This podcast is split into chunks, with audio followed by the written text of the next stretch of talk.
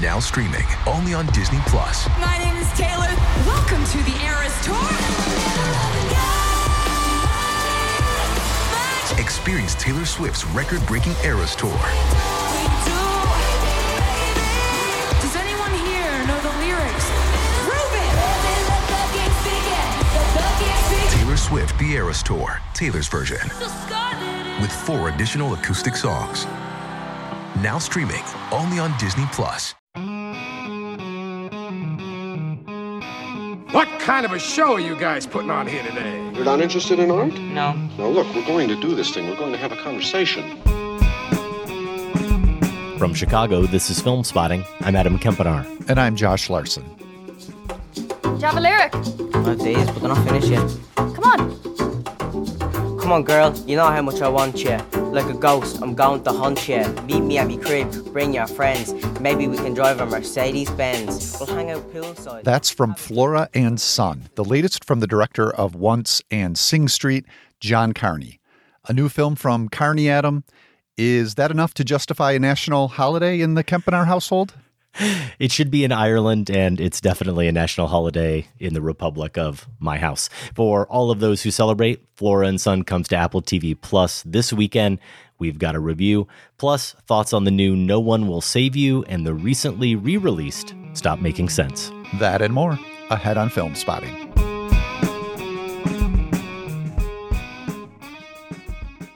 Welcome to Filmspotting. For anyone wondering how distracted I am these days, I love getting breaking good news from the notes Sam puts in front of us in our script. Congratulations are in order, apparently, Josh. Yeah, the Writers Guild. As of this taping, it looks like they've arrived at an agreement for a new contract. This strike's been going on for four months, and it sounds like uh, it sounds like that the agreement meets most of the union's stated goals that they had. These covered things like increased pay for streaming content, minimum staffing for TV shows, and protections for writers from AI related concerns. Yeah, I haven't been following this too closely myself. Did hear a couple of podcasts on the topic, which were helpful. And so I do know that the Screen Actors Guild and AFTRA are continuing their strike. So we'll have to pay attention to the news and see how that develops. Later in the show, we'll reshare our 2020 conversation about a film some of you may have caught up with over the weekend. Maybe some of you caught up with it for the first time on that big screen. Jonathan Demme's Stop Making Sense, which has been playing here just in IMAX, Josh, expanding to more screens like the one in my town this weekend. But first, there's more music with John Carney's latest, Flora and Son, but does it have the same magic we've come to expect from him? Young Max, one more offense and you'll be behind bars. Flora, you're his mother. Find him something to do. What are you doing right now? You don't want to know.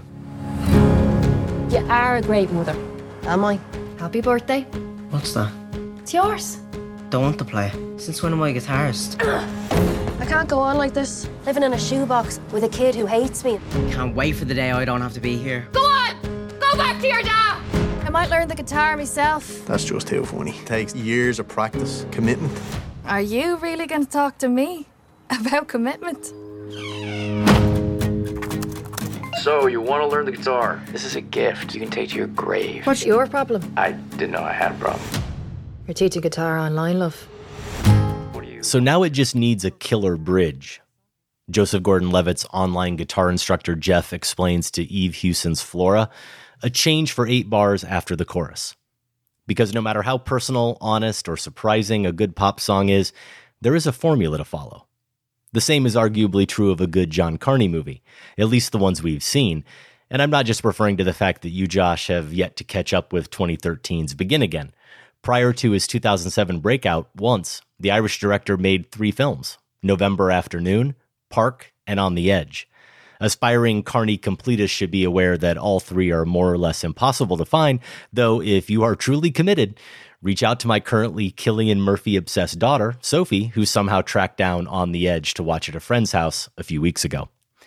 Gordon Levitt's Killer Bridge line actually tags Flora and Son's contribution to one of the crucial constants in the Carney equation the intimate exchange between guy and girl discovering a song together. In Once, it's Glen Hansard and Marketa Irglova identified in the credits as Guy and Girl, in a Dublin music shop performing Falling Slowly, a song that somehow still gives me chills whenever I hear the verse swell into the chorus.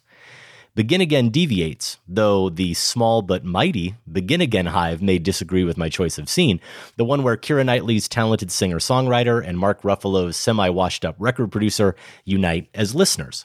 They wander, headphone entwined, through the streets of New York City, talking and dancing to the sounds of Frank Sinatra and Stevie Wonder. The characters connect with each other, less so with viewers. The electricity is noticeably absent, perhaps a reason why Begin Again isn't as memorable as its predecessor or its successor, 2016 Sing Street, which finds young Robert laboring to get the older Raphina to see him and herself differently. Something he accomplishes via the song she inspires him to write, and the camera he trains on her as the star of his music videos. In one montage, we watch as the song Up progresses from demo to band recording to cassette delivery at Raphina's door to Raphina's tearful reaction in front of her mirror while she prepares to go out on yet another meaningless date. Flora and Son's scene, occurring on the rooftop of Flora's apartment building, comes closest to replicating the exact magic of once, with a twist. While Irglova's piano playing and vocals no doubt enhance Hansard's song, the song is his. Guy lets Girl in. This time, Girl gently kicks down Guy's door. He plays something he wrote, updated and improved based on her previous less than glowing feedback, and she completes it. The chorus, Maybe We Can Meet in the Middle, literally expresses the bridging of the distances between them. She, a struggling single mother of a delinquent son in Dublin, he, a former songwriter disillusioned by the music business 5,000 miles away in LA. Josh, it's possible that how much you appreciate Flora and Son is directly proportional to how much you appreciate Meet in the Middle, the song, the performance, and the shared discovery we get to witness. How strongly did you connect with Flora and Jeff, and thus Flora and Son? Did you feel privileged to serve as their lone audience, or are you seeking a refund? You've hit on the musical high point, I think, for sure, in Flora and Son. And it is that sequence. I like how it incorporates a bit of fantasy, you know, with Jeff appearing finally. I was so glad he popped out of that laptop previous mm-hmm. to this instance, right? And we weren't going to have to watch Joseph Gordon Levitt on a tiny computer screen the whole movie. It threatened to do that for a while, and I was getting worried. But this is a lovely instance that incorporates some fantasy as Carney did in Sing Street during a musical number. And yeah, they get to share the same space, uh, that rooftop together, which is a sweet touch. And the song itself is delightful. Mm-hmm. I liked the things you pointed out about it, but I also like it just as a larger commentary on the subject of these duet ballads or love songs in general generally going in one direction or the other, right? They're either overly romantic and the lovers are experiencing nirvana or they are doom laden, depressive, and love is the worst thing the songwriter could ever have experienced in their life.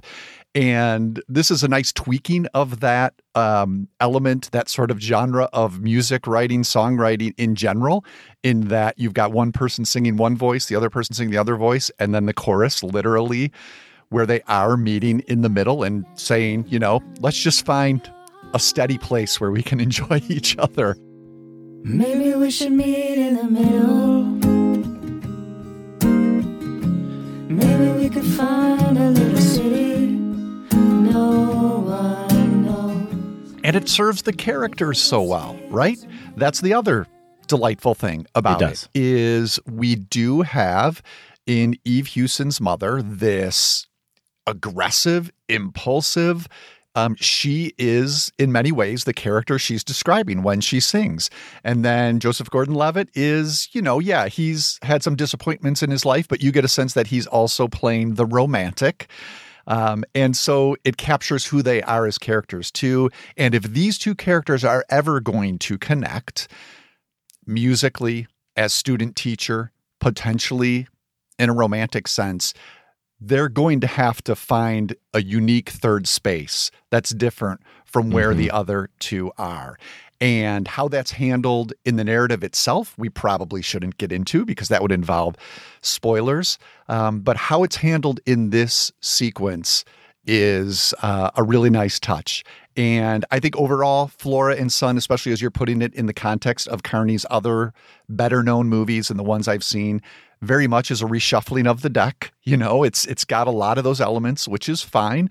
Um, this is this is why we talk about directors, writer directors as auteurs. They revisit same themes using some of the same techniques and tropes. Um, but it's you know it's maybe doing that and we can get into this for me at least at a slightly lower level than once and sing street but it has moments like this which remind you of what was so appealing about those movies and why this one is a good time too. Yeah. If i'm putting together my Letterboxd list i'm also putting it behind once in sing street in some order that's still to be determined i guess depending on the day and my mood but that doesn't mean I didn't have a wonderful time with this movie, and it certainly doesn't mean that I'm not recommending it. And you were addressing there how this fits into Carney's filmography. There is an element, maybe we can get to in more detail. There's an element that's unique to him so far in that it is focused on her experience as a woman, as a mother, we're going to hear a listener in our poll feedback later who comments on their appreciation for Begin Again being tied to the fact that it offers a fulfilled female musician. And that's true. But I kind of still see Begin Again as mostly the story of Mark Ruffalo's character, the same way Irglova and Raphina in Once and Sing Street, respectively, they may be women who have their own narrative journeys. And I do think Carney gives them that. But the point of view is still largely focused on the male characters. And that's decidedly not the case here, even though it also weaves in, like those other movies do with the female characters here. This movie weaves in the male characters, her son, and of course, Joseph Gordon Levitt's. Jeff, I think you make a really good point Josh, that I don't want to just repeat about that song, which is just, for me, undeniably catchy. I've been singing it for three days since I saw the movie and since I worked on that setup. But it really is about them staking out their individuality in those verses. So the words they're singing, the tone of it, it all matches exactly who they are. And I think that that speaks to why that sequence in this film overall works as well as it does. I think that sequence on the rooftop might also be not just the musical high point of the film, but the filmmaking high point, where we do get Joseph Gordon Levitt out of the laptop. I think he's come out of the laptop maybe before that point. Yeah. But maybe twice. He does even. there. Yeah, he does there. And just the the really careful use of close-ups in cutting that that whole sequence it goes on through the night it's not just the song they they wake up and see the sunrise together, it becomes very confessional. And there's a line she says that really stood out to me. I wonder if it did to you as well. She says to him, It's very intimate, isn't it? Right after the song's done, singing together like that. It's a bit like we've just made love or something. And he he rejects that, of course, because that's in his nature to reject that and try to keep those types of advances and that that talk at bay. And she says, I do feel a little bit naked right now. I think music is all about romance. She adds there at the end. This, for me, is one of those movies that just had a smile on my face the entire time. And I don't think Carney is consciously doing it, but it's almost as if he's winking at us. There, he's calling our attention to the magic of his movies or the magic trick of his movies. That is, if you do it right, having characters sing together is very intimate. We can feel like we're privy to a transcendent connection, like we're a private audience being allowed to watch people open themselves up to another person. But here's the thing you do have to do it right. the song does have to be great. And Carney writes these songs. Gary Clark also contributes to the songwriting here on this album. And it has to be worthy of the moment. And we have to believe in the characters enough as individuals to want to see them share themselves with the other. And all of those boxes are checked for me here. Yeah, and should also note for Meet in the Middle, you know, Hewson and Carney and Gary Clark, you said, I think also Robert John Ardiff. Um, I don't know. I think even Joseph Gordon Levitt gets a credit. So this is a very collaborative effort, as mm-hmm. has happened with his other movies, you know, incorporating the actors on the screen. And I think that only adds to the intimacy you're talking about, right? Um, you can feel that extra level of investment, maybe, or ownership. It's a good point. Um, and so I think that's a crucial part of his filmmaking process. So you asked a question or posed, you know, the idea of you have to get it right. I think we agree on the fact that this song particularly does get it right. This sequence gets it right. But that is a helpful question for me um, when it comes to figuring out what held me back a little bit about this film compared to his others. I don't know if all of the scenes, particularly the non musical ones, get that right in the sense of tone management than his other films did. And this is tied very closely to me with Eve Hewson's performance as Flora. And let me just say right off, I think she's very good in this movie. Probably worth noting since she's credited as a songwriter. You know, you don't always need to track down the the celebrity relationships of some of these actors, but this is Bono's kid, right? Uh, an adult woman at this point, but daughter of U2's Bono. And I do think she's really good on this. I think she's being asked to do something that's very difficult. Is there are there are two movies here. Well, let me put it this way. This could be an intensely dark story the yes. things that are happening here, there is, you know, between her and Max, her son, played by Oren Kinlan, um, there is a, a lot of really vicious argumentation and insults thrown back and forth. This is a story about uh, economic struggle. I think she's she's facing that as well. Uh, it's a story about the juvenile uh, detention system that this town that you know he, he's being threatened with and ends up being involved with. And I think Hewson is up to that movie, but she's also being asked to play some of these moments comedically. I, I did find uh, a little back and forth in terms of what kind of I think I know what kind of movie this wanted to be. It wanted to be a John Carney movie, which is overall, you know, there were some difficult family situations in Sing Street in particular, I remember, but overall these want to be fantasies, essentially, right? Mm-hmm. That music making can solve all of our problems. Um, and uh, here it seemed to touch on some darker directions that I felt Hewson had the tools to go to. I think she's also very funny, which the movie wants to have as well. But because the movie overall didn't have a strong sense of which way it wanted to be, I felt that tied her hands in a way. And let me maybe it's more helpful if I, I give one moment where I kind of notice this. It comes fairly early on. It's one during one of those arguments between Flora and her son. I mean, they're saying terrible things to each other, and I was actually kind of intrigued. Like, whoa, is is Carney going a little darker here than I've seen him go before. But then you realize, oh no, I think we're supposed to be laughing at how they're talking to each other. Mm. And I wasn't sure, but here's what did it for me. The sequence ends. This is after she's picked the guitar up from a trash bin, had it repaired, tries to give it to her son, and he rejects it. That incites the argument. So the sequence ends with her trying to, he leaves their little apartment and she tries to like throw it out their tiny window. And it's kind of a sight gag, right? It's a, it's a visual sight gag. She can't get it through. So she's, she's jamming it and it's a bit of physical comedy.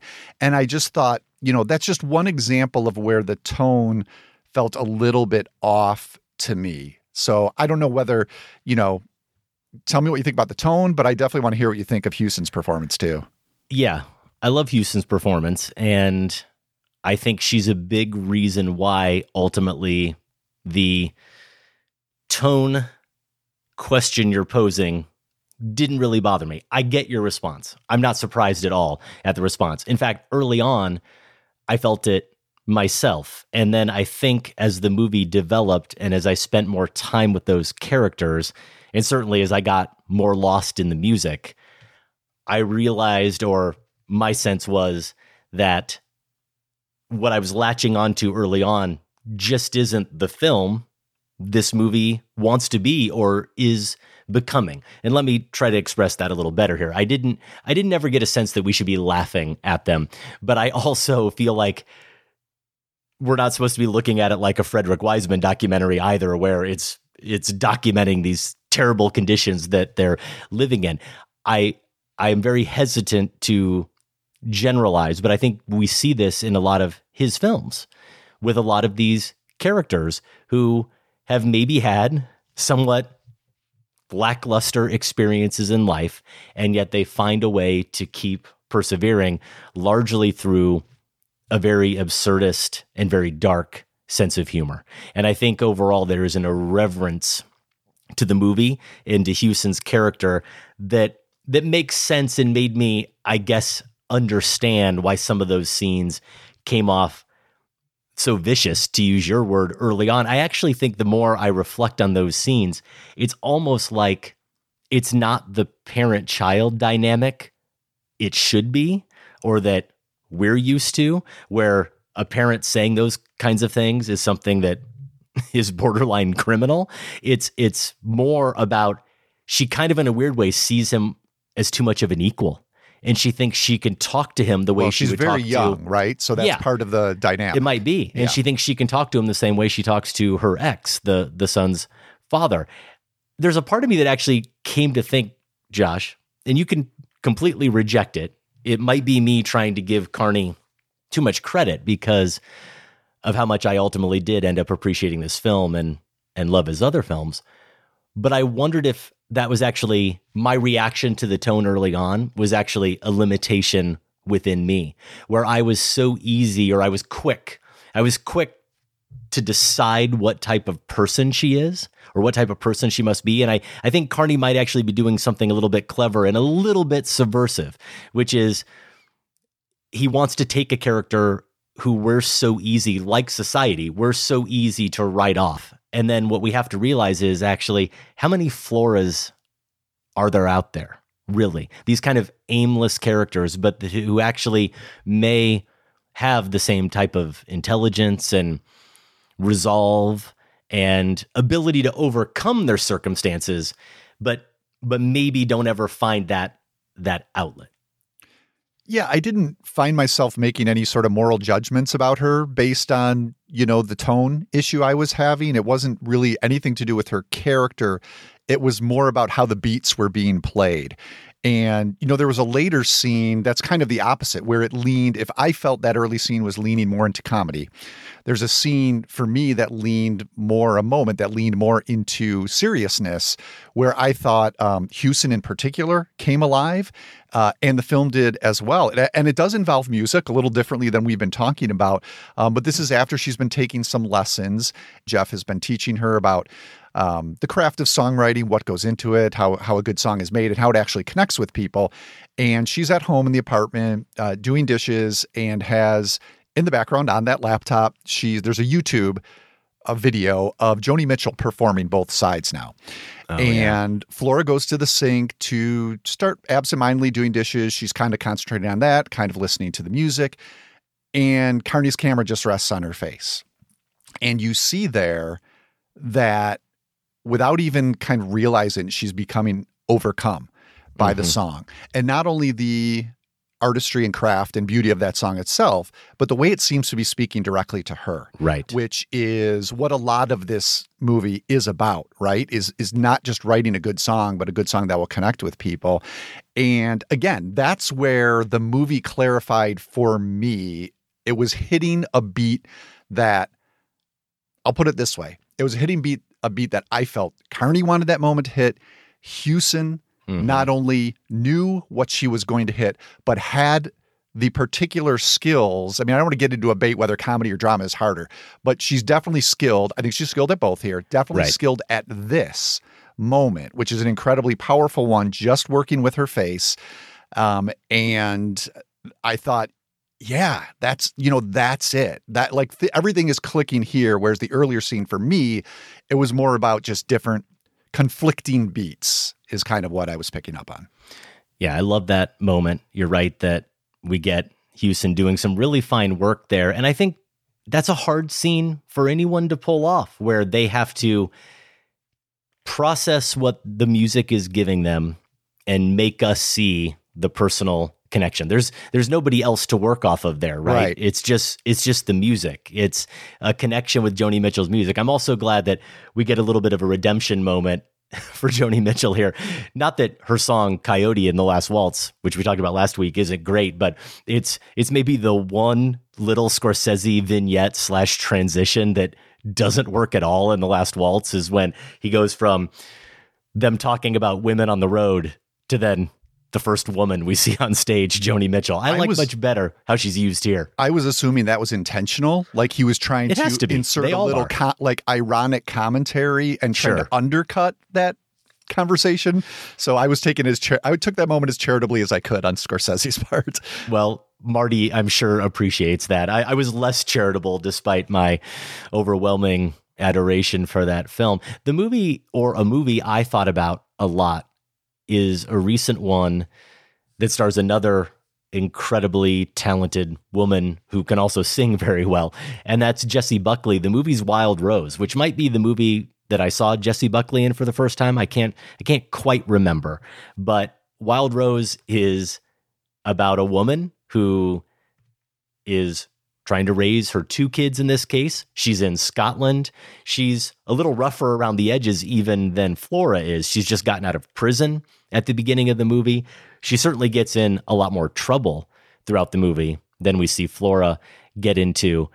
And that movie has a little bit of that grittiness to it, even though the film is ultimately one that's taking the character on the same journey that Flora is going on here, which is really one to just responsibility and accountability and and really a line that Jeff says in the movie to her. I think it's in the rooftop scene even where he asks her how come the way things are is never enough for you. And we see in this character and we see in Buckley's character in Wild Rose someone who finally comes to terms with that idea with the way things are being just enough. And I think that interplays neatly with the idea of musicals in general, which, like all of Carney's films, this movie basically is or kind of is. And that's where you can have that fanciful element to it. But if you really were going to break down, didn't John Carney just provide maybe the best film criticism ever in one line? If you were to sum up the core yearning of musicals, it's characters who are expressing that the way things are just isn't enough for them. I just love I just love that little bit of dialogue or that line there we get from Carney. There's a related comment that Flora's friend makes to her. We've seen her; these two hang out a couple of times. Get the sense they've known each other since they were much younger. And her friend says to her, Hasn't most of your life been about you? This is when Flora's right. been kind of bemoaning all these things that have been happening to her. And I think that gets at the root of who this character is. And she voices, in some sense, our exasperation for her, right? It's one of those moments where you're kind of, as uh, Flora's going on and on, you're thinking that in your head, and then another character voices it. So I like right. that. I like particularly, you know, it also speaks to that um, sort of not necessarily darker side, but downer side. But I don't want to, as I said, I do think Hewson is good at the comedy here. So I want to call out a couple of moments. Uh, so her ex, who is played by Jack Reynor, has the Irish Seth uh, Rogen has a new uh, girlfriend in his life who's a thorn for Flora, obviously, Juanita. Juanita. a very, you know, let's just say um, strangely named Juanita, and Flora gets this great moment where she's going to perform a song and just kind of pulls out an unexpected uh, performance. Yes. I'll just leave it at that. I don't want to spoil it. it's really um, good. So funny there. And also, I got to ask you, Adam, bassist, right, in your band? Yes. Bassist. Have you ever had a moment, and I kind of don't want to spoil this either, but it's so funny, in the climactic musical performance where, won't give all the context, but her ex, Jack Reynor, his character, is on stage with his bass. He's the bassist. And um, have you ever had anyone in the band when you've tried to go off on your own bass solo, just turn around and go, absolutely not? Absolutely not. No, that is a really good moment. I haven't, Josh, because I'm a responsible bass player who's mm. just all about holding it down okay. and blending in and not drawing attention to himself. I figured as much, but in, in my in my dreams, I just uh-huh. wish there was a moment where you you just lost it and the rest yeah. of the band was just like it hasn't happened side yet. eye. There's still time for me. Flora and Son comes to Apple TV Plus this weekend. If you see it and agree or disagree with us, let us know. Feedback at filmspotting.net.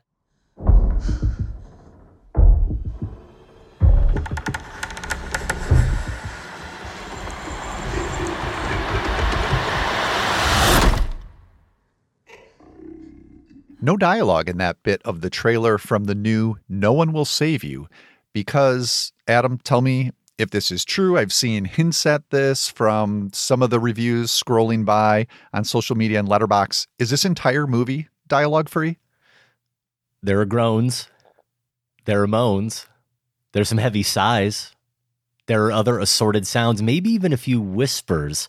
But as I recall, there is but one line of dialogue in the film. Intriguing. So, this is No One Will Save You. It's the new sci fi thriller that came exclusively to Hulu last weekend. It stars Kaitlyn Dever in a solo battle against extraterrestrials. It's directed by Brian Duffield, whose other feature directing credit is 2020's Spontaneous, which took place in a high school where students inexplicably explode, and somehow inexplicably this got past me. My man loves his high concepts. I mean, come on. Early reviews for No One Will Save You were generally positive. David Ehrlich at IndieWire credits Duffield for his clever staging of the quote, Alien versus Dever battles. And in her review for IGN, our friend Mariah E. Gates says that the film is at its best when it, quote, marries the tension of the home invasion thriller with the thrills of an alien abduction film. Mariah also praises Dever for carrying the movie nearly single handedly. And then, how about this one? None other than Guillermo del Toro came to Twitter in praise of the movie. He wrote this No One Will Save You is fun, fun, fun. It is also smart and with great moments staged in a classic, solid way. It avoids the pitfalls and maximizes its resources. I couldn't think of a more perfect movie for your weekend. Fulfills all the promise of spontaneous. Of course, Guillermo del Toro didn't miss spontaneous. Now I even feel worse about all that. Adam, are you in line with these folks? Well, first of all, I will note, Josh, that for the day job, you will need to see this movie and you will need to go back to Mr. Del Toro's Twitter feed to read his comments on how this movie ties back to Catholicism and its commentary on grace and suffering. So, oh, wow. just pointing that out there. Can I you. possibly fit this into my Pinocchio theology piece I wrote after You're going to have to. Del Toro's Pinocchio? I might have to rethink that whole thing now. Yeah. I'm not sure who I want to try to contradict less, David or Mariah or oh. Mr. Del Toro. Oh boy. I get the I get the Dever praise from Mariah. I've always been very pro Kaitlyn Dever, and I also appreciate more or less the marriage of home invasion thriller and alien abduction film. And Del Toro is right that it's staged overall in a classic solid way. Maybe the crux of it is, Josh, that I just thought it was kind of fun and not fun, fun, fun. And I wish it was even a little smarter. I'd One and a half read, out of four funds.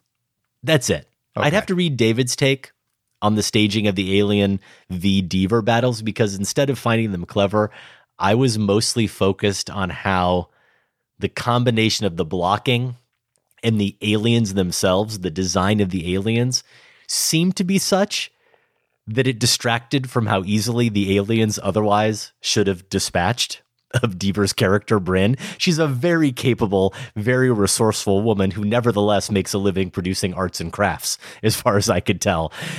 This is not a character who's going to be in the Expendables 5, and I haven't figured out where to put the 5 in that, Josh. I, I gave it a lot of thought, maybe mm. too much thought. Couldn't find a place for the 5 the aliens are very spindly and clumsy and slow. And I just saw that as kind of more practical than anything.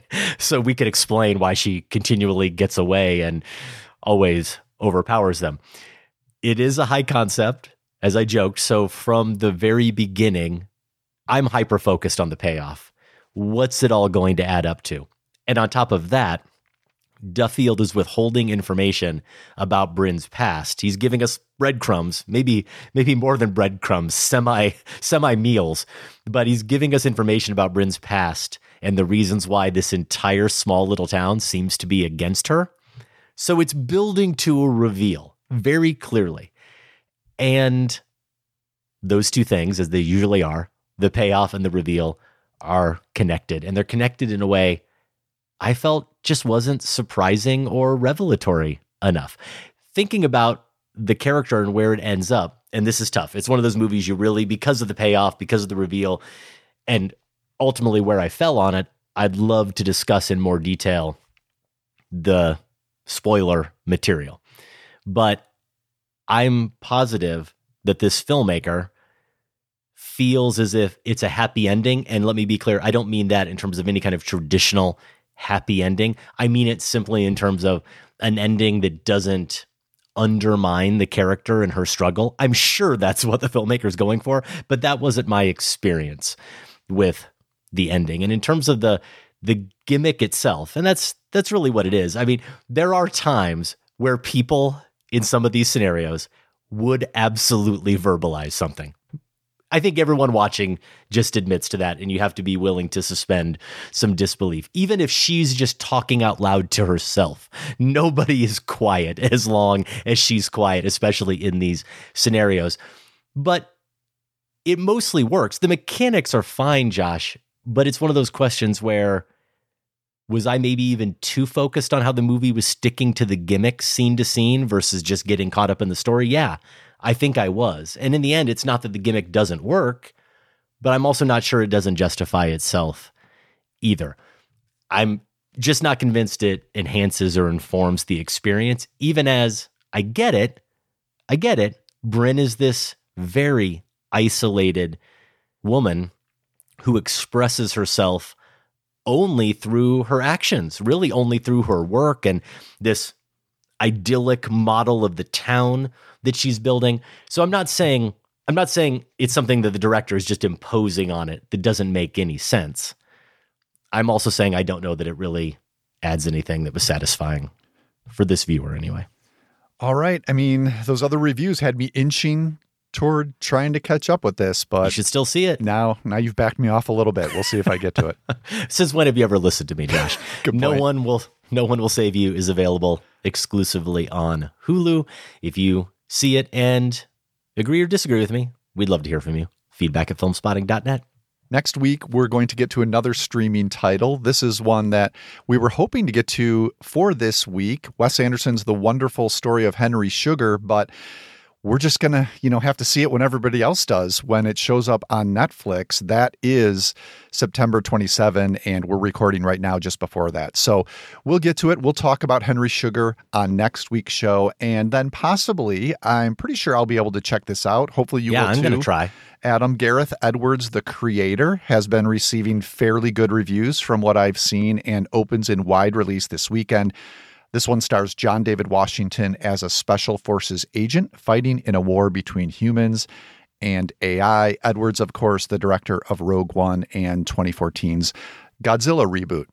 If you catch up with Henry Sugar or the creator and want to share your thoughts, send those to feedback at filmspotting.net.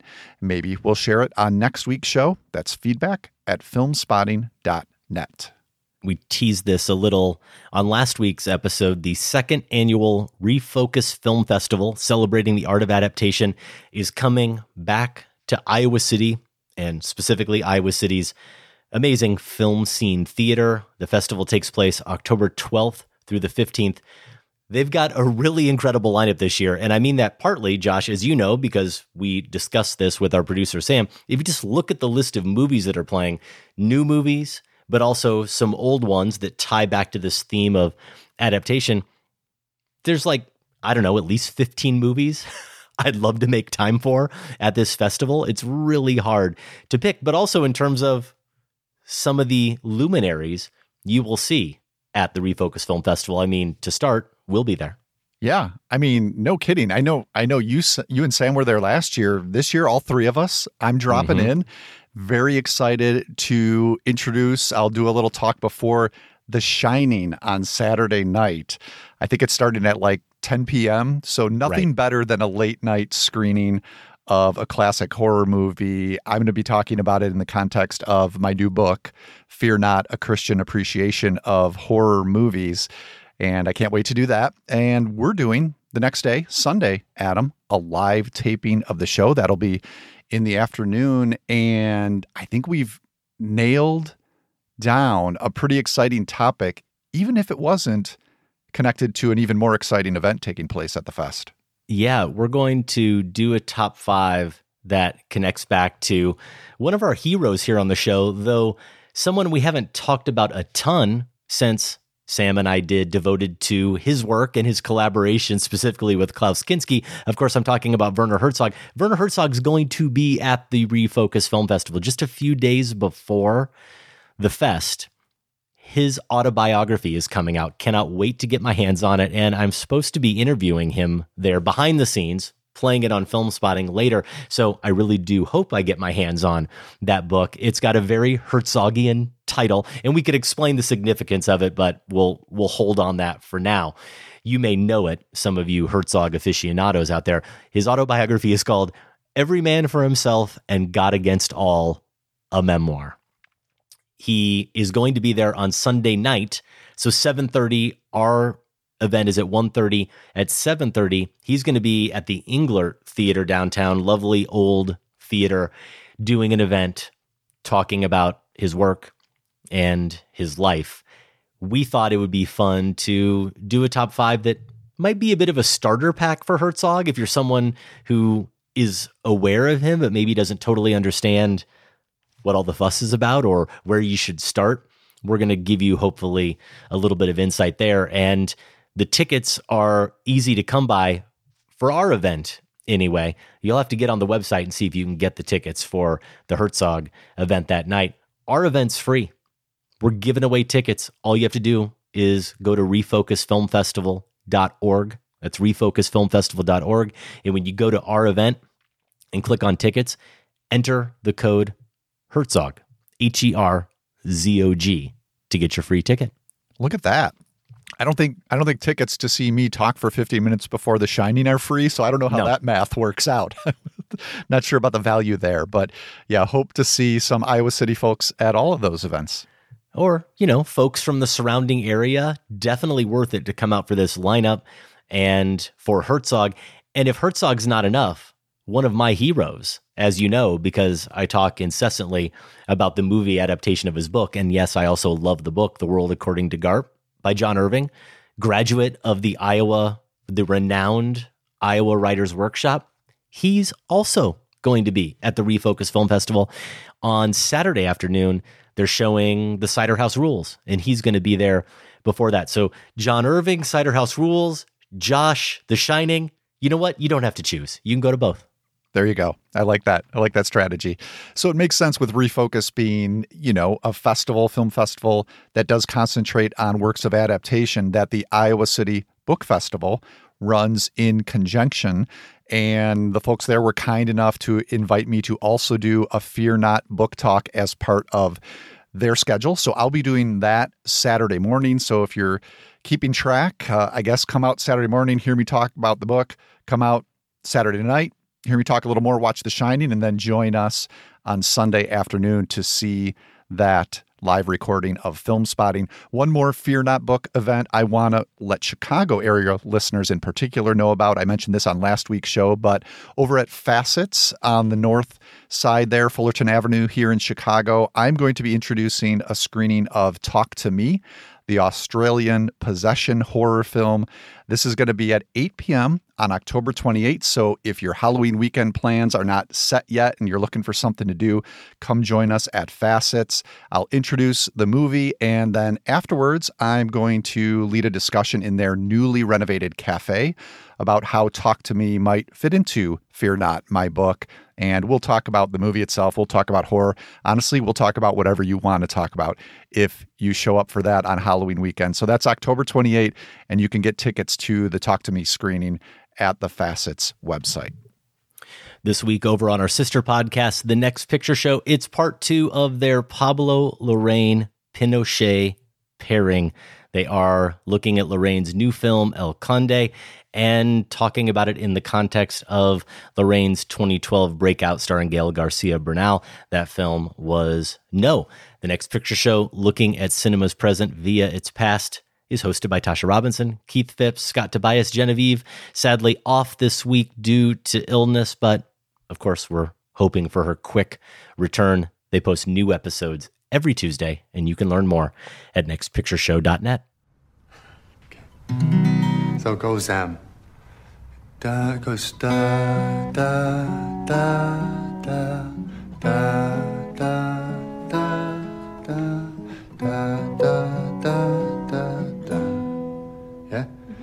Can you do that?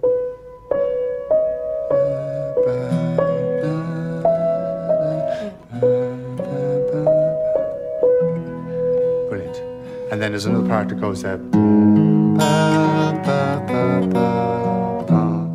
There it is, that scene from 2007's Once, the breakout film from director John Carney, moving us along nicely and romantically into poll results. A couple of weeks back, in anticipation of Flora and Son, we asked you, what is your favorite John Carney film? We gave you those three options that he is most known for Once, Sing Street, or Begin Again. Josh, how did it come out? Well, if 11% is a respectable showing, I think we can say that about Begin Again. That's where it landed. We probably expected it to come in last, but 11% not bad. Sing Street took second place with 39%, while Once did win this with 50% of the vote.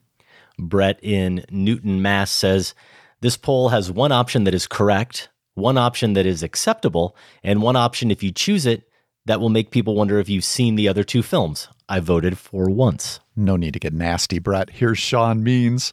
Years ago, the Sundance Film Festival used to screen some titles for Utah movie critics before the festival. We were given little information ahead of time, other than what was in the festival guide. In 2007, one of the movies the festival showed us was Once. Yeah. You know who else was at the 2007 Sundance Film Festival? Me and Sam. Nice. Where we somehow completely missed once, which won both the World Cinema Grand Jury Prize and the Audience Award. So, Hmm. what do we know? Okay. well, here's a little bit more from Sean. Knowing almost nothing about the movie beforehand, I fell instantly in love with the characters, the aging Dublin busker and the young Czech immigrant, and the performances, and especially the gloriously contagious music.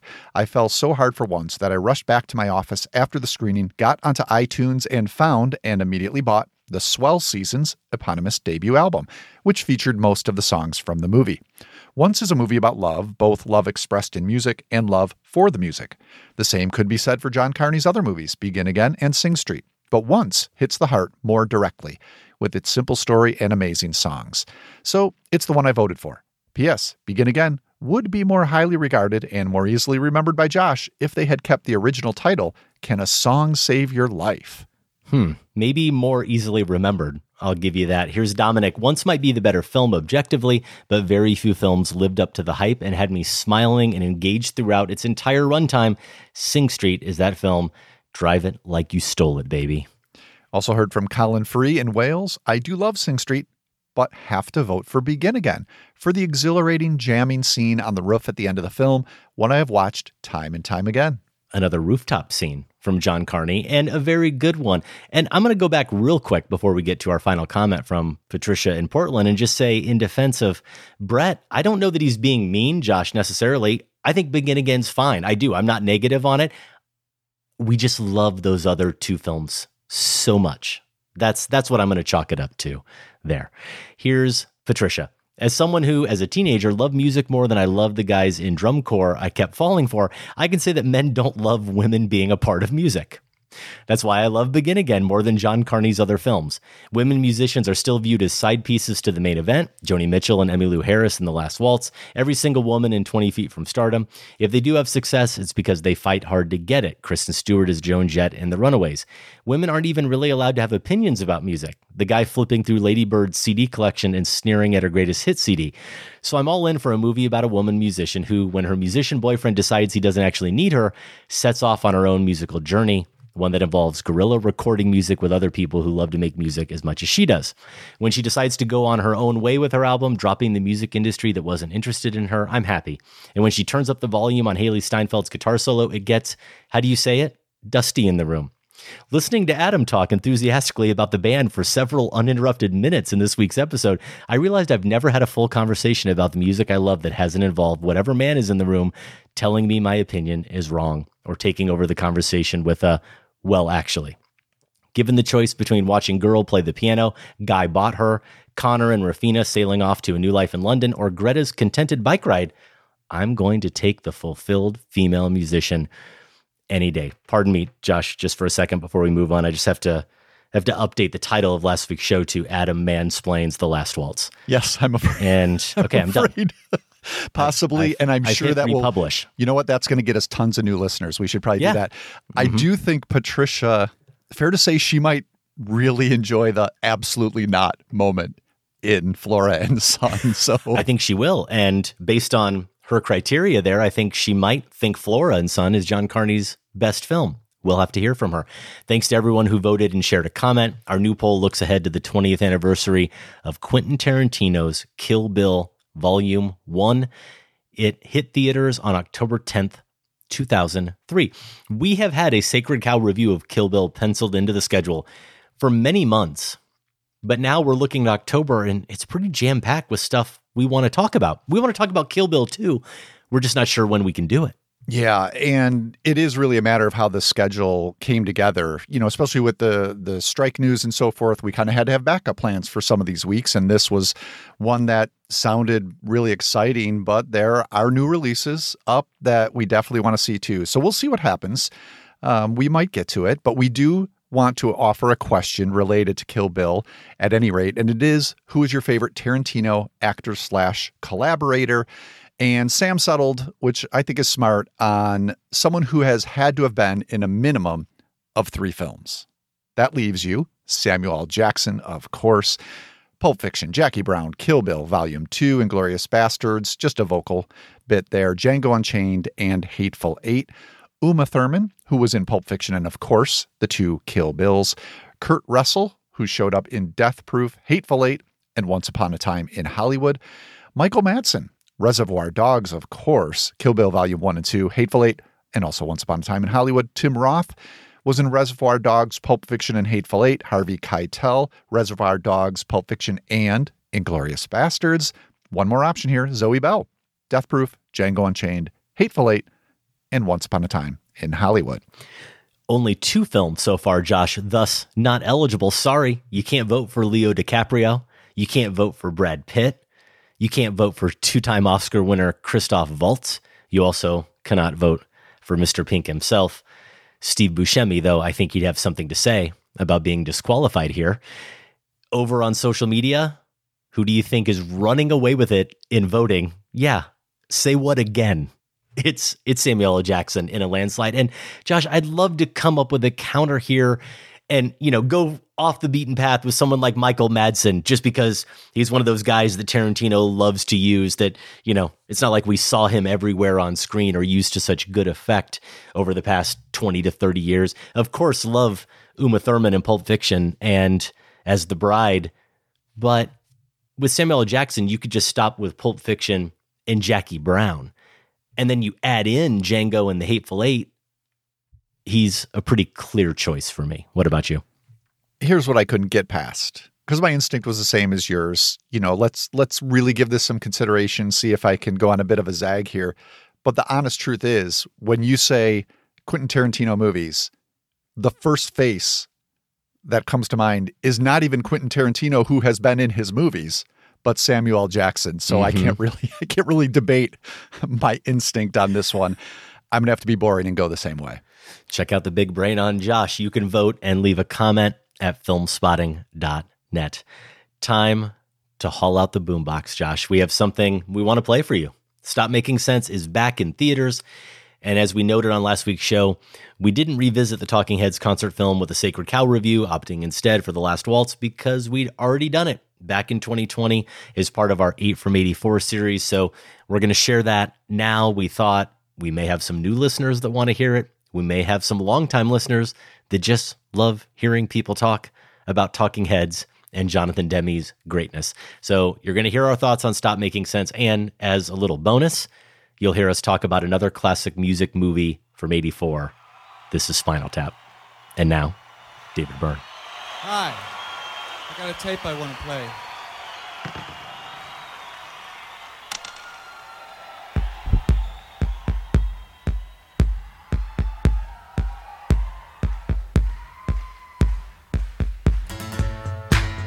From the opening of Jonathan Demme's Stop Making Sense, that's Talking Heads frontman David Byrne. We get into our 8 from 84 rock trio now, and we'll start with the films that are the consensus masterpieces Demme's seminal concert film and Rob Reiner's This is Spinal Tap. Spinal Tap was first to be released. It came out in March of 84, made a modest 5 million at the domestic box office. That's around 12 million in today's dollars, but not surprising considering it soon became a cult hit. It did run in theaters for almost a year and it marked Rob Reiner's directing debut looking at Stop Making Sense, that only played in limited release, opened in New York City in October, and made about $5 million in its theatrical run. Jonathan Demme had been working for quite a bit already, started his career a decade earlier making cheap genre movies for Roger Corman. Just before Stop Making Sense, he had made Melvin and Howard and also Swing Shift. So these are two movies we're familiar with, Adam. As a matter of fact, they both showed up when we did our top five films of 1984. I think this was I think this was in uh, 2017 around, and our ranking of them on those lists uh, was a little bit different. Spinal Tap for you, the best film of 1984. You had Stop Making Sense ranked number three. I had Stop Making Sense as the second best film of 1984. So splitting hairs probably a little bit there, but that's what we do on this show. So now that you've thought about it a little bit more, um, and especially in the context of Purple Rain and this year that we've been revisiting in this 8 from 84 series that has prompted this show, um, do you feel you feel pretty solid about that top ranking for Spinal Tap? Yeah, I do. And I think it may come down to that distinction sometimes we make between best versus favorite. In a lot of ways, I think Stop Making Sense might be the better film or the better crafted film. But in terms of the movie that I absolutely can't imagine living without, I still value This is Spinal Tap just a little bit more. And I want to avoid trying to be too grandiose here and also avoid turning this pandemic we're experiencing and how we're all coping with it into a cliche. I mentioned this last week in relation to our top five 1930s films. We talked about Top Hat and how it served as fantasy escapism for people suffering through the Great Depression. Why couldn't it transport us now as we all sit on our couches? And I think Stop Making Sense offers a completely different type of necessary escape. With Fred and Ginger, you're living vicariously through them and there's no real sense of community there. And when I rewatched Stop Making Sense for this show, I felt a little bit like Charlton Heston in The Omega Man with that lone print of Woodstock.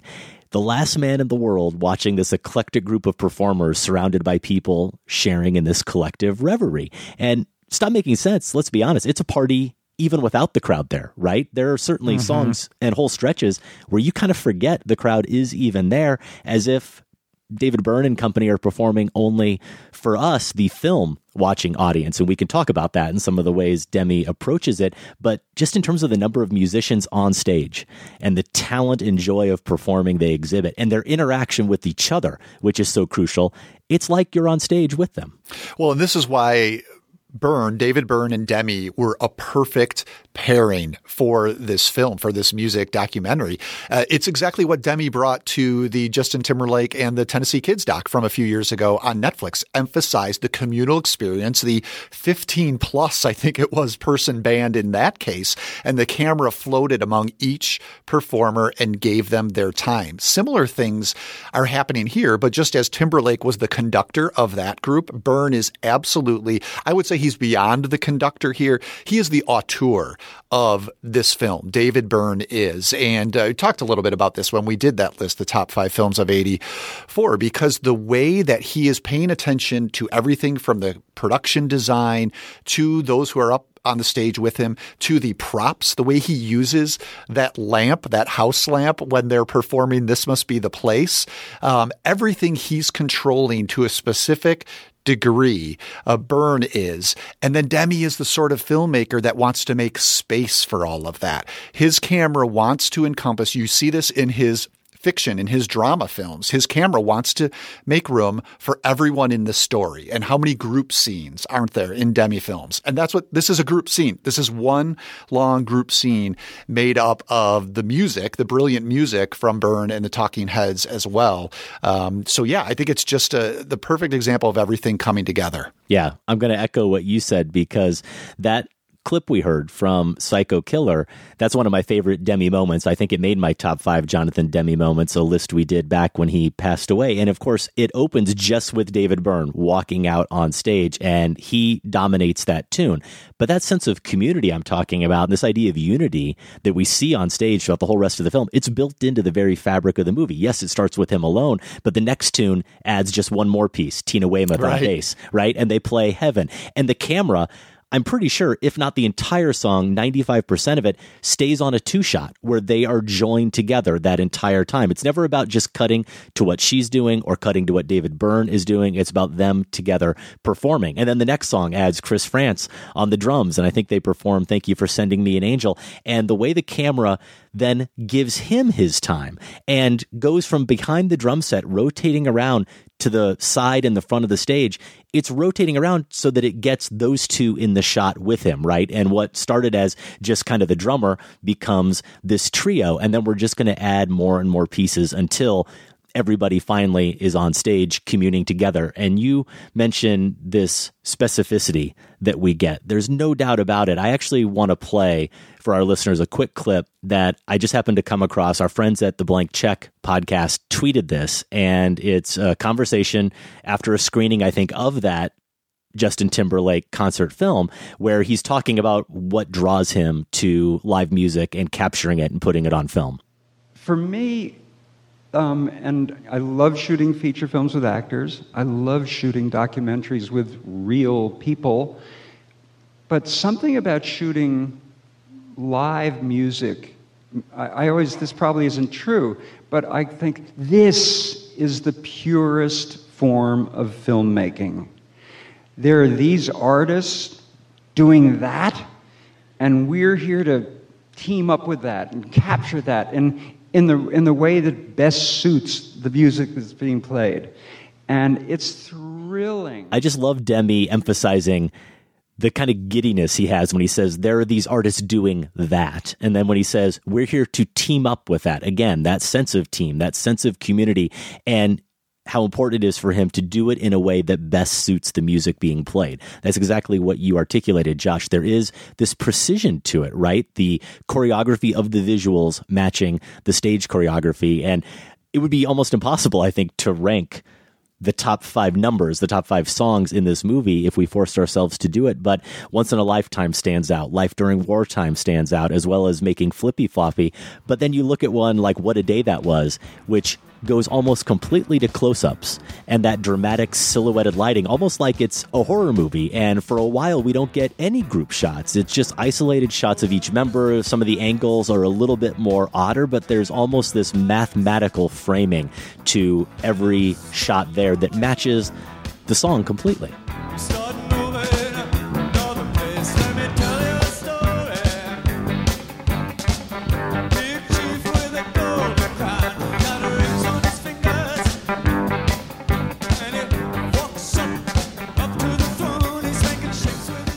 Yeah, for me, it probably is uh, the number I mentioned. This must be the place, just because it has all those elements you're talking about, and it, it it's that balance of Byrne, David Byrne's extreme individuality, extreme oddness, right? Just the oddness he has as a physical presence, but then also the camera will back up and make room for, as you said, the group. And they have this interesting um, use of, I think we'll probably talk about this when it comes to Purple Rain, especially, um, where there is some choreography, sort of, but at the same time, I think of the group backing away from the stage, and this includes the backup singers and dancers as well, Edna Holt and Lynn Mabry.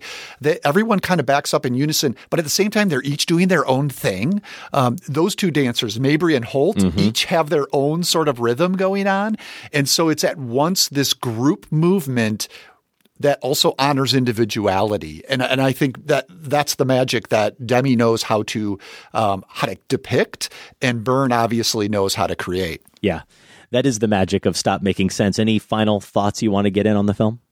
No, I mean, I, just one maybe that will bring us into this is Spinal Tap. You mentioned how, um, you know, what what is a personal favorite as opposed to what is the best. I think another, as I thought of all three of these films together, you know, not even really ranking, but just as they, how they sit with me, uh, an inescapable fact is whatever music you like the best, you're going to resonate with the most. And so let me give my This is Spinal Tap confession, which maybe, maybe um, explain why I did have it ranked a little bit lower is that's just brutal music to me. and the question I have for you, Adam, as someone who um, is in a band that plays on occasion, from what I understand, I, I, still have to see you live, have not been able to do that uh-huh. yet. Um, but, you know, we'll play covers of this genre. Um, I'll let you name the genre, whether it's heavy metal, hair metal, whatever you want to say. But my question is the music in Spinal Tap, do you consider it um, brutal on purpose? or do you consider it a very particular and precise um, rendition of that kind of music? So, are they doing a good job of this kind of music? Basically, if you like this kind of music, yeah. Um, are these good performances of those types of songs? Well, I'm going to say it's more the former, but there's some gray area there. I guess I will fundamentally disagree with your position because I have This is Spinal Tap ranked as my favorite movie of the three, but in terms of the music, it's by far number three, and it's way down at the bottom. And I'm going to be clear here. You're taking the bold position that the mediocre band that's stuck playing Air Force bases and amusement parks and being mocked on the radio isn't very good. Is that what you're saying, no, Josh? No, no, no. I'm saying heavy metal has has been like I would classify as one of those sounds along with leaf blowers and, and people like revving up their trucks as they sit next to me at a stoplight.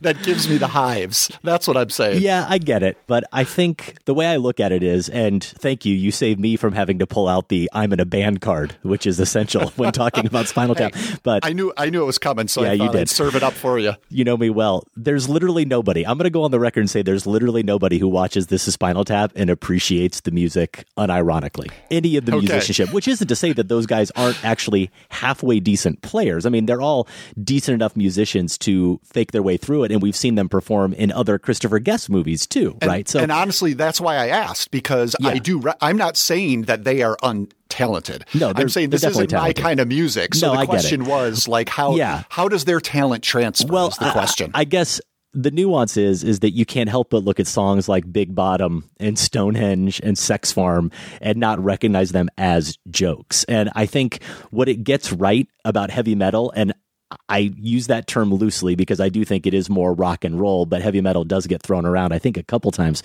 in the film it gets right that that genre has a juvenile obsession with sex, and there's always that vague fascination with the occult and mysticism and those yes. cheap theatrics, and even something that I had never really paid attention to before. Not like it wasn't obviously there, but I had never really paid attention to the heart of the movie before, the way I did this time, which is that rivalry and that friendship between lead singer and guitar player. But that's something that's so crucial to almost every rock band out there as well.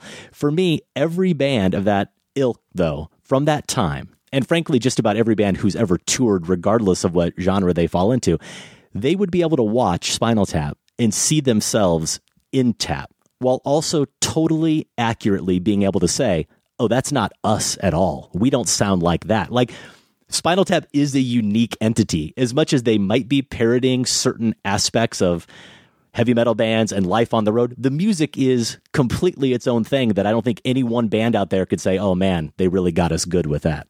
Yeah, yeah, and they probably wouldn't want to because it is pretty bad. So, so let's get to what is, what is good. And you mentioned it. The songs are jokes, obviously, yes, and they're fu- the lyrics are hysterical. Uh, and I could sit and watch um, Marty DiBergi interview these guys. I mean, if the movie was just that, I would Yeah. be completely happy. And and no surprise, I love comic improvisation, and you can just see.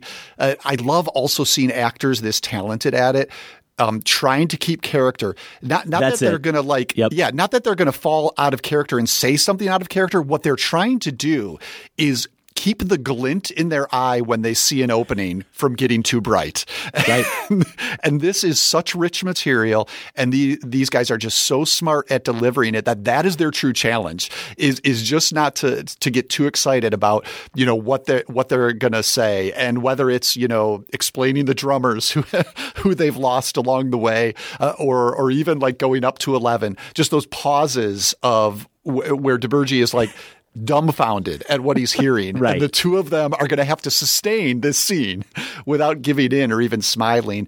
It's brilliant stuff. Now, during the Flower People period, who was your drummer?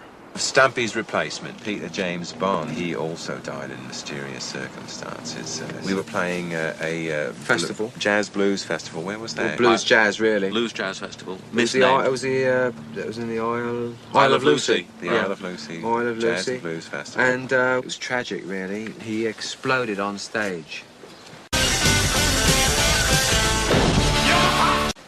Just like that. It just went up. He just was like a flash of green light, and that was it.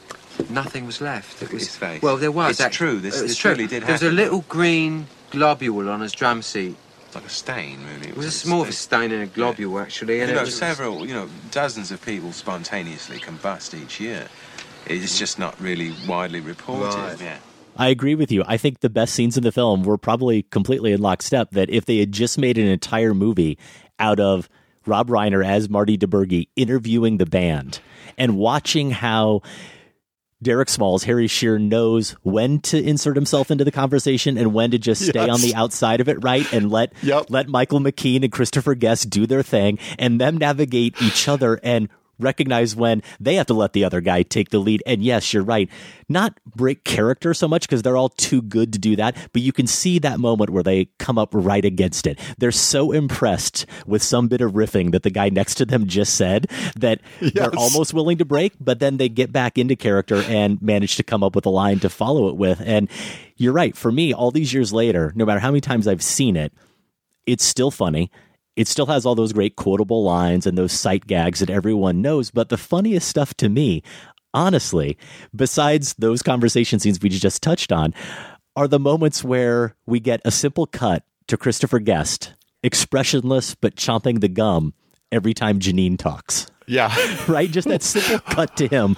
No reaction, no visible reaction, but we know everything he's thinking just based on that cut. And I'm glad you bring up guests because I think uh, they're all obviously good and they're all giving us, you know, real characters. But Guest, I think, is giving a real performance for sure. And it's it's the I, it's the elements you're talking about. It's those little details where where he is uh, within that. He's he's Nigel Tufnel every moment. You know, he he's whether it's his turn to say something, to throw in a riff, or just to sit there and listen. He he is not um, breaking character at all. No, uh, and it's also that's where as his films as a director go on, these other mockumentaries he would make, um, you can see how they are mostly increasingly rooted in character, in stories, in in people you can imagine their full lives beyond the interview, the on-camera interview they're having right now, and you can see the seeds of that in his performance as Nigel in this full character he's giving us. Absolutely. Just that mixture of bravado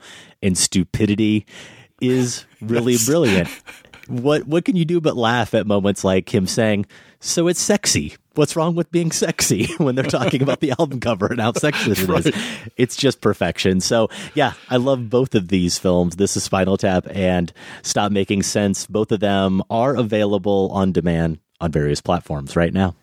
This is a top to uh, you know what we use on stage, but it's very very special because if you can see, yeah, the numbers all go to eleven. Look right across the board. Ah, eleven, Oh, I see. 11, And most of the 11, and then amps go up to 10. Exactly. Does that mean it's louder? Is it any louder? Well, it's one louder, isn't it?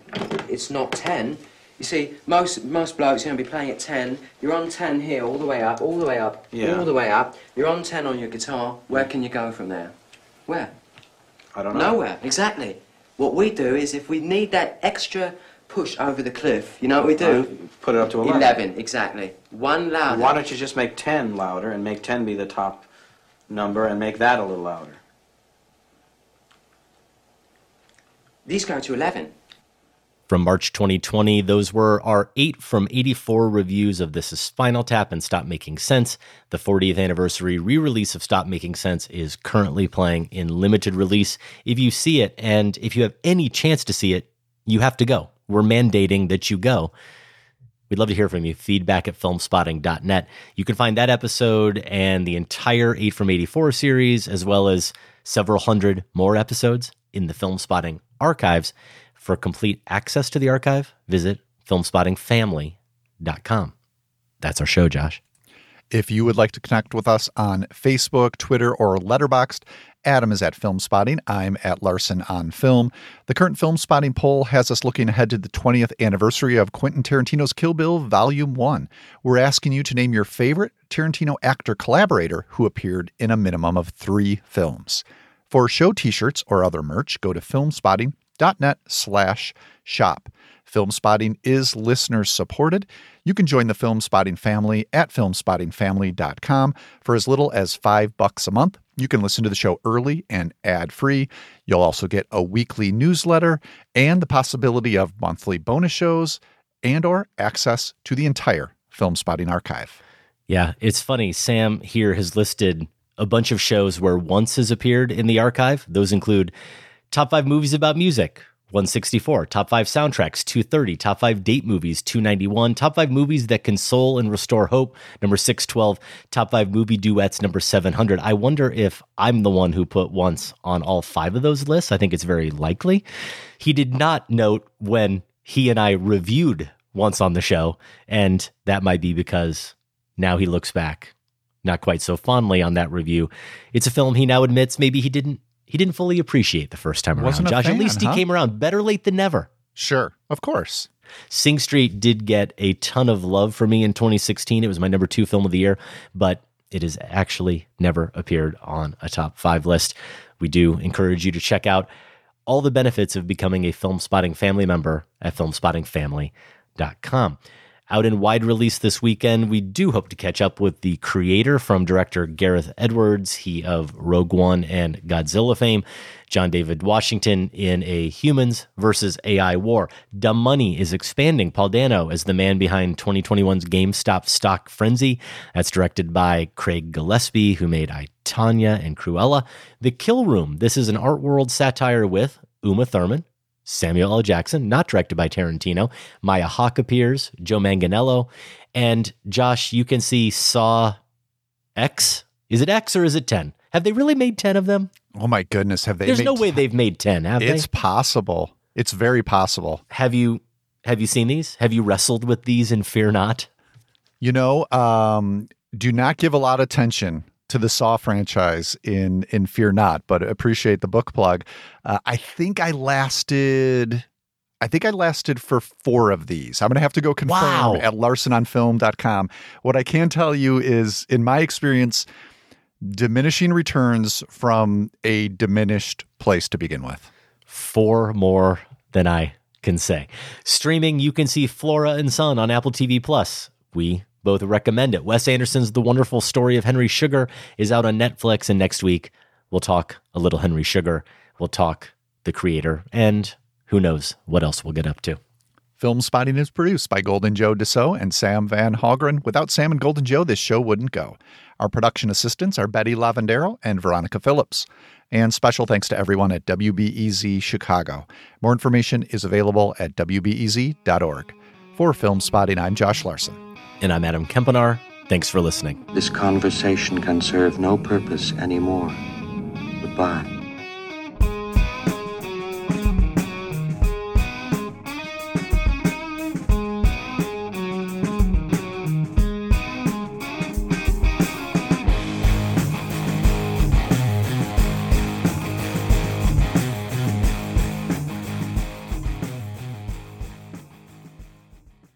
Filmspotting is listener supported. Join the Filmspotting family at filmspottingfamily.com and get access to ad free episodes, monthly bonus shows, our weekly newsletter, and for the first time, all in one place, the entire Filmspotting archive going back to 2005.